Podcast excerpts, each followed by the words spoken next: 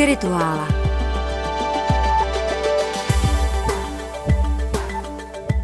Vánoce máme, Vánoce máme štědrý den. A v našem pořadu už jsme hovořili o Vánocích samozřejmě ze křesťanského pohledu, jakožto svátcích narození syna božího, mluvili jsme o obrazu Betléma, to byl ten pořád o Vergiliovi, jak eh, vlastně prorokoval toho Ježíše. Ano. Četla se tam taková ukázka, kdy člověk si říkal, že by, že by to mohlo být. Ano, to jsme hovořili o těch pohanských předobrazech Vánoc, o té dimenzi oslavy narození slunce. A dnes se podíváme ještě dál dozadu, ještě dál, dál, dál. A když se řekne před Bibli a před Řecko a Řím, no tam už toho moc není, tam už je jenom Egypt. Avšak také Vánoce jsou mimo jiné z Egypta. Čili dnes pojedeme do Káhyry. Do Káhyry? Do Káhyry, ano, pojedeme do Káhyry. Aha. Protože v Káhyře je obrovské, úžasné egyptské muzeum, který musím upřesnit. Ono tam teď vlastně v tuto chvíli není, protože tam bylo, nebo stále ta budova stojí samozřejmě, úžasné archeologické muzeum z 19. století, velký to dar kolonialismu, To asi nemyslíš vážně. To myslím vážně. Samozřejmě, že kolonialismus je spojen se strašlivými zločiny, ale zároveň je dobré nezapomínat, že přinesl lecos i pozitivního. Mimo jiné právě to odkrytí starých kultur, o které obyvatelé těch zemí vlastně nestáli. A tehdejší obyvatele Egypta, ať už arabové islámského vyznání, anebo koptové, oni neměli žádný zájem o ten starý Egypt. To museli přijít prostě Britové a Francouzi a všechno to vykopat a rozluštit to písmo a postavit v centru Káhyry tohleto archeologické muzeum. A proč říkám, že ono už tam není? Když já jsem tam byl, a to bylo zhruba rok před tímto natáčením, tak už ho vyklízeli, už bylo takové poloprázdné, bylo takové to muzeum muzea, řeklo by se. A na okraji Káhyry, vlastně v Gíze pod pyramidami, se staví, dokončuje obrovské, gigantické nové, kam svezli všechny možné sbírky ze všech provincií Egypta, přesně v duchu takové té, omlouvám se, ale faraonské megalománie aby to bylo velké, aby to byl památník pro našeho milovaného, nezvoleného prezidenta. Mm, takže ale to znamená, že kolonialisté neodvezli všechno, že mnoho Ne, ještě zůstalo. samozřejmě, samozřejmě. A je co ukazovat. Tak, přesně, jak jen co ukazovat, ale říkám, bohužel teď jako to v té káhyře nebude, takže pokud někdo chtěl, aby turisté opravdu jeli jenom na to jedno místo a tam měli i ty pyramidy, i to muzeum a do zbytku země se vůbec nepodívali, No tak to se mu teda skutečně povedlo. Zdravíme pana prezidenta Egypta a obrátíme se k našemu tématu. Dělám si tady švandu z faraonů a z jejich megalománie, protože my budeme hovořit i o jednom faraonovi. O tom faraonovi, který je vlastně ze všech faraonů Egypta ten nejproslulejší, protože se pokusil o tu radikální náboženskou reformu. Mhm, To jsem zvědavá o jakou reformu, jestli směrem k monoteismu, jo? Tak, monoteismu. Uh-huh. Egypt máme samozřejmě spojený s obrovským množstvím nejrůznějších a nejbarvitějších, nejbizarnějších božstev s hlavami krav a ibisů a krokodýlů a podobně. A Achnaton, čili to je ten, o kterém budeme hovořit. Achnaton, Achnaten, vždycky ta, ta vokalizace je jaksi různá, protože máme zase jenom ty souhlásky. On eh, pravil, ne, to jsou všechno jenom modly, je jenom jeden bůh, a to je slunce, to je ten Aton, a v tom méně Achnaton zaznívá právě jako druhá část to Aton, neboli Aten, kdyby šla do anglických pramenů, tak ten bude spíš to Achnaten. Jo, ale je to prostě teda v tom to mám tež. pořádný nepořádek. Z křížovek já znám, Bůh slunce na dvě re. Ano. Je to ten týž? Je, ano a ne, protože Ré je jeden z těch bohů egyptského panteonu. On samozřejmě bůh slunce byl uctíván. Vedle všech ostatních v zásadě většinou přírodních božstev. Nebo božstev nějak napojených na přírodu. Byl tam i ten Ré. Ale ten Aton je ještě něco jiného. To je vlastně božstvo, které je slunce, ale zároveň je to božstvo univerzální božstvo, které v sobě zahrnuje všechno a žádných dalších božstev už není třeba, ba, neměla by vůbec být ctěna. To znamená, to je pokus vlastně poprvé v dějinách o radikální monoteismus. A Achnatona budou znát asi posluchači z Miky Valtaryho. Tak z toho nesmírně populárního románu, který je jistě velmi pěkně napsaný, ale zároveň, jak si nehledat v tom nějaké ultimátní moudro a jako ve všech historických románech a nehledat v tom přesné informace, protože egyptian Sinuhet, ten text spojil dohromady vědomně samozřejmě dvě osobnosti, které v reálu žili šest století od sebe. Mm-hmm. Jo, že na jedné straně máme Sinuheta, po něm se dochoval ten životopis, vlastně první autobiografie evropských dějin, dávno před Augustínem a před tím vším. Sinuhet skutečně prostě vypráví, ale to je 20. století před, kdežto Achnaton to je 14. století před. A taky po sobě nechal nějaké texty. To znamená, my tady vlastně budeme pracovat i právě s tím jeho klíčovým textem, což je Hymnus na slunce. Ale kromě textu, on nechal po sobě dědictví jakési velmi zvláštní ikonografie. Proto říkám, že půjdeme symbolicky do toho muzea v Káhyře, protože člověk, který není egyptolog, což já nejsem, nebo opravdu vášnivý znalec a prochází těmi sály, tak mu to často připadá všechno velmi podobné, velmi neosobní. Oproti řeckému sochařství, které je velmi jaksi individualizované, Doriforos nějak vypadá a všechny ty postavy jako mají nějakou individualitu. Tady máš pocit, že je to všechno strašně neosobní. A najednou tam máš sál a části kolem něj věnovaný té ikonografii Achnatonově a tam máš hrozně zvláštní ikonografii Achnatona a jeho rodiny. Čili pryč s těmi neosobními atletickými těly a tvářemi a najednou ten faraon nechává sám sebe zobrazovat s takovou nehezkou protáhlou tváří, s vychrtlým tělem, s širokými takzvaně ženskými boky. A dokonce v případě jedné sochy se historikové umění dohadovali, jestli je to vlastně Achnaton, anebo jeho manželka Nefertiti kterou také všichni znají samozřejmě z populární kultury díky té úžasné bystě, která se dochovala a která viděli v Berlíně s tím jedním okem. Každopádně ten obrázek, který si mi poslal, mm-hmm.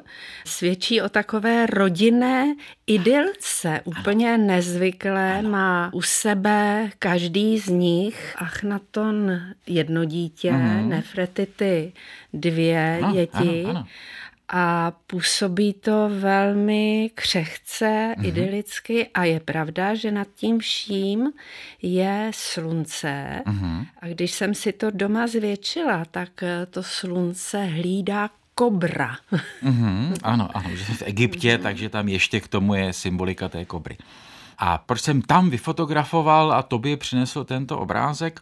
A tímto teď vyzýváme všechny, ať se podívají, protože jistě najdou na internetu mnohokrát obrázek Achnaton a jeho rodina.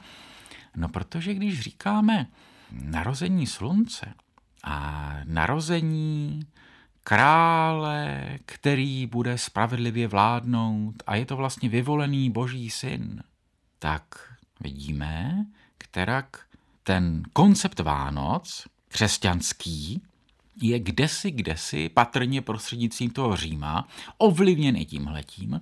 A jak pokud se potom v křesťanské ikonografii rozvinulo to téma svaté rodiny, jo, kde tam sedí Josef, Marie a malý Ježíšek, tak ta první svatá rodina, Bohem vyvolená, chráněná, zahrnovaná těmi blahodárnými paprsky, byla tahle ta rodina. S tím rozdílem, že tam tedy jaksi není jeden syn, ale tři dcery. A že ten vyvolený vlastně není ten Josef Pěstoun, ale sám ten král a jeho tedy doufaná dynastie, ze které, jak víme, nic nebylo, protože prostě po jeho smrti to celé zaniklo a egyptiané si řekli něco takového jako Give me that old time religion, dej mi zpět naše staré náboženství, my tady žádné takové intelektuální reformy nechceme, my chceme tady naši starou bohyni Hator a ty posvátné chrobáky a tohle to všechno. Takže chceš tím říct, že tady na tom obraze je už něco jako se záměrem spodobněno jako svatá rodina, ano, ano, jako přesně, ta velká ano, rodina. Ano, to říkám.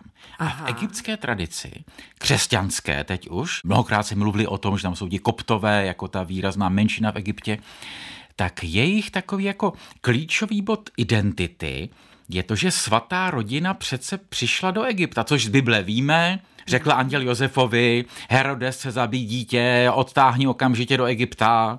Ja? A ti egyptiané, prostě to je na všech možných kostelech, klášterech napsáno a svatá rodina žila v Egyptě. Čili jakoby ta kultura byla předpřipravená na tenhle ten kult nějaké úplně jiné svaté rodiny. Čili kdokoliv někde má pověšený obrázek takzvané svaté rodiny, který jistě byl zobrazen v renesanci mnohokrát a i v těch jako laciných svatých obrázcích, kde si na tom prapočátku je Achnaton?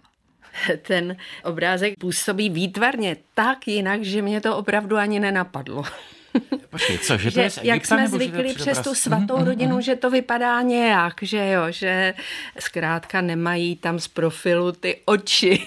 Tak samozřejmě, že to je egyptské a samozřejmě, že mají ty egyptské hlavové pokrývky. Ten princip je tam přítomen, protože motiv svaté rodiny to je něco, co nenajdeš jinak v Egyptě, ani ve staré Perzii, ani u starých řeků že by u řeků někde v řeckém umění byl nějaký obraz nějaké božské svaté rodiny ani náhodou. Hmm. Nějakou prostě ikonu kvazimariánskou, nějaké kojící bohyně. Ne.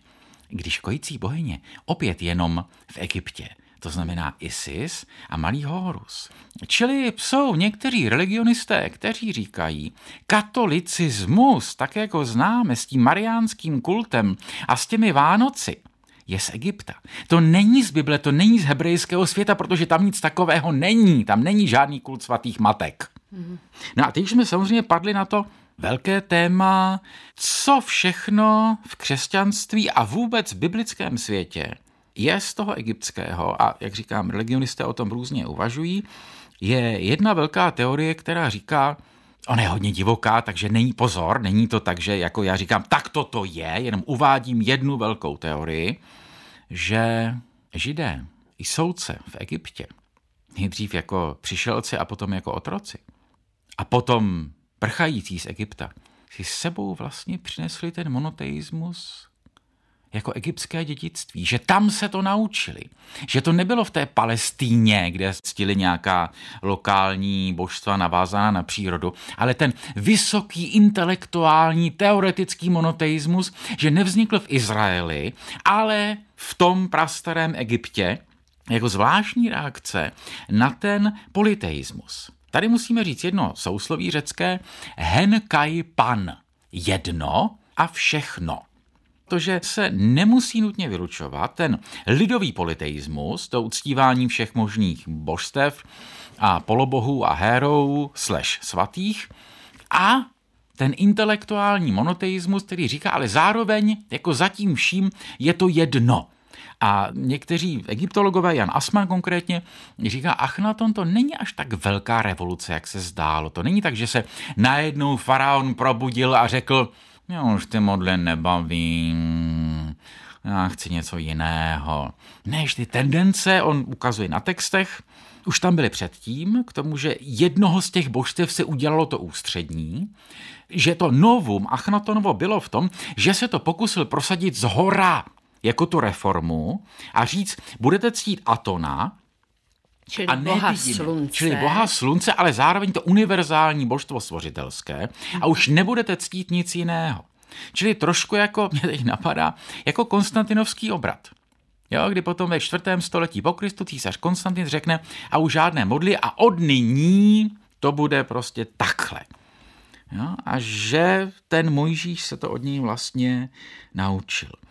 A jako jeden z důkazů té kontinuity se uvádí podobnost Achnatonova hymnu na slunce a biblického žalmu 104. A já tě teď poprosím o dvě ukázky, nejdřív toho Achnatona. Jak mnoho jest toho, co si stvořilo, není tajnosti před jediným Bohem, jemuž není rovného. Ty si stvořilo svět podle své vůle, soud samojediné, s lidmi, dobytkem, skotem i se vším, co jest na zemi a chodí po svých nohách, i se vším, co létá, mávajíc svými křídly.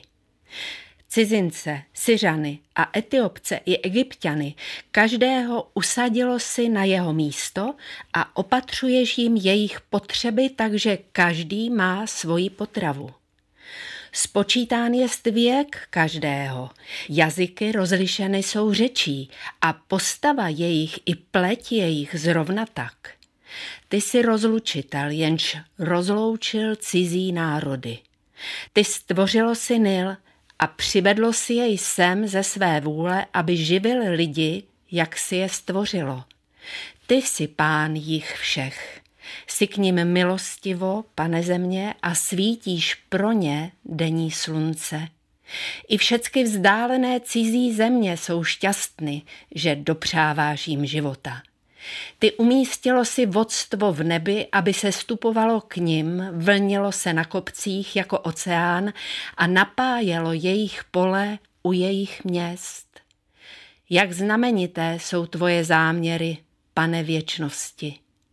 Nebeské vodstvo přikázalo si cizincům a veškeré zvěři pouště, jež běhá po svých nohách, a Nil přikázalo si egyptianům. Tak postaralo si se o obživu všem polím. Dokud budeš vycházeti, budou lidé tebou žíti. Vycházíš a svítíš, odcházíš a vracíš se. Ty vytvořilo si soud samojediné, ze sebe sama miliony bytostí, osady, města i vesnice, cesty i řeky. Oči všech vzhlížejí k tobě, když si nad zemí denní slunce. A my si poslechneme ještě kousíček toho hymnu ve zhudebnění Fila Gláse z jeho opery Achnaton. Takže to byl Achnaton a nyní si tedy poslechneme Žalm 104, konkrétně verše 20 až 30. Přivádíš tmu a noc se rozhostí, spoustou zvěře se lesy zahemží. Po své kořisti řvou tehdy lvy, aby tak Boha o pokrm žádali. S východem slunce se vrací zpět, aby ulehli ve svých doupatech. Za svým úkolem tehdy člověk vyráží, pracuje na něm, než se zešeří. Kolik je, hospodine, skutků tvých, Všechno si moudře učinil, země je plná tvých stvoření. Hle, je tu moře širé a veliké, havěť bez počtu se hemží v něm, maličcí i velcí tvorové. Plují v něm lodě a také leviatan, jehož si stvořil, aby si tam hrál. Ti všichni k tobě vzhlížejí, aby je krmil v čase potřeby. Dáváš jim a oni sbírají, když otevřeš ruku, sytí se hojností. Děsí se ale, když svou tvář ukrýváš, hynou, když dech jim odjímáš, navracejí se znovu v prach. Svého ducha, když pošleš, bývají stvořeni, aby tvář země znovu obnovil. Amen. Tak to je Žám 104. A biblisté skutečně přiznávají dnes, ano, to je pravděpodobně opravdu ovlivněno tím Achnatonovým hymnem na slunce. Samozřejmě s tím zásadním teologickým rozdílem, že ten, kdo dává život, není slunce, ale hospodin, který je také stvořitelem slunce. A na to by zase pohané egyptiané řekli, no ale vždyť my neříkáme, že je toto slunce, jak si ten kotouč samotný, ale ten kotouč, který je zároveň vyjádřením toho univerzálního principu. A takhle bychom teoreticky mohli jít naší starou dobrou Biblii ještě dál a vidět tam všechny možné paralely s těmi troskami staroegyptské literatury, které máme dochovány. Píseň písní milostná má svoje pravzory v egyptských milostných písních, kniha přísloví, stesk na to, že jsme pronásledováni, jo, i jako tohle to tam všechno je. A dokonce se zdá, že tam začíná jakoby i ta osobní zbožnost, jakoby kající žalmy. Jo? I to najdeme právě v souvislosti s těmi náboženskými spory mezi atonovci a jejich protivníky. Mělo to tedy vliv nejenom na tu biblickou literaturu, ale i na biblické náboženství? To je přesně ta otázka, ten problém. O tom není schoda. Jedna teorie, která říká, že opravdu ten Mojžíš ten monoteismus přinesl z Egypta. Pak je teorie úplně opačná, že na tom egyptském dvoře byly hebrejské princezny a že oni naopak to tam implantovali že skrze nějakou hebrejskou princeznu to došlo prostě až tomu Achnatonovi. A zajímavé je, že se tímhletím dilematem zabývá i nejenom samozřejmě egyptologie, religionistika, ale i psychoanalýza. Freud. Mm-hmm. Starý Freud. Poslední knížka Sigmunda Freuda se nazývá Muž, Mojžíš a monoteistické náboženství. A je to vlastně jediná knížka, kterou Freud napsal přímo o judaismu. Jo, on člověk, který žil prostě etnicky žije, vychován v židovství, ale naprosto sekulární, označující vlastně náboženství, jak jsme tady říkali, za neurózu a tohle to je kniha, která vlastně hájí tu tezi o monoteismu, který si Mojžíš vzal od Achnatona, kdy Freud vlastně tu psychoanalýzu promítá do dějin. Že to je jakési kolektivní nevědomí židovského národa, a teď vytváří teorii zase hodně divokou, že těm židům, když tak putovali po poušti a pořád to k ničemu nebylo, pořád nemohli trefit domů, tak už se to nelíbilo a naštvali se a že toho Mojžíše vlastně zabili.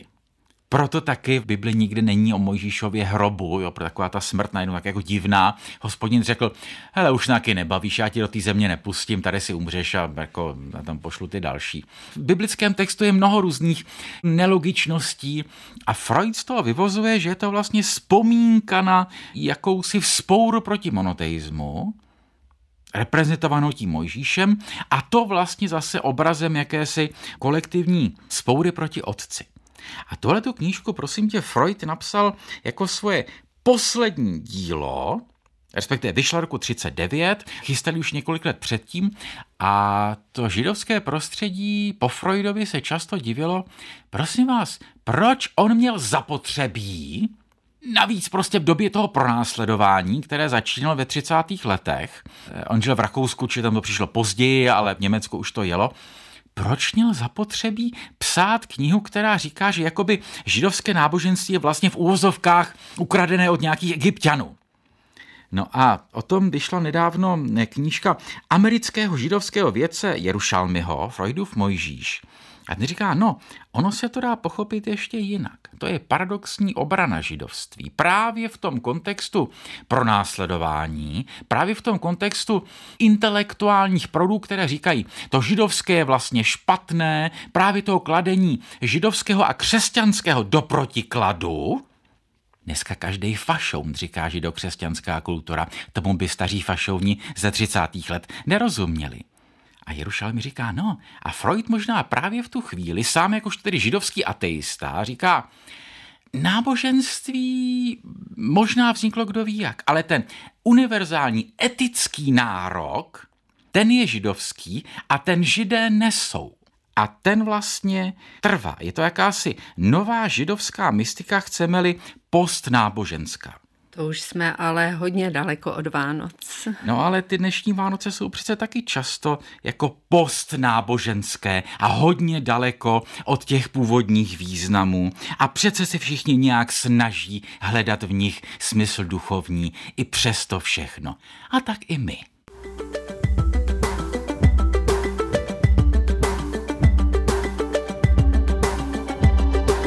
Podcast Spirituála Duchovní Evropa poslouchejte na webu Českého rozhlasu Vltava, v aplikaci Můj rozhlas a na dalších podcastových platformách.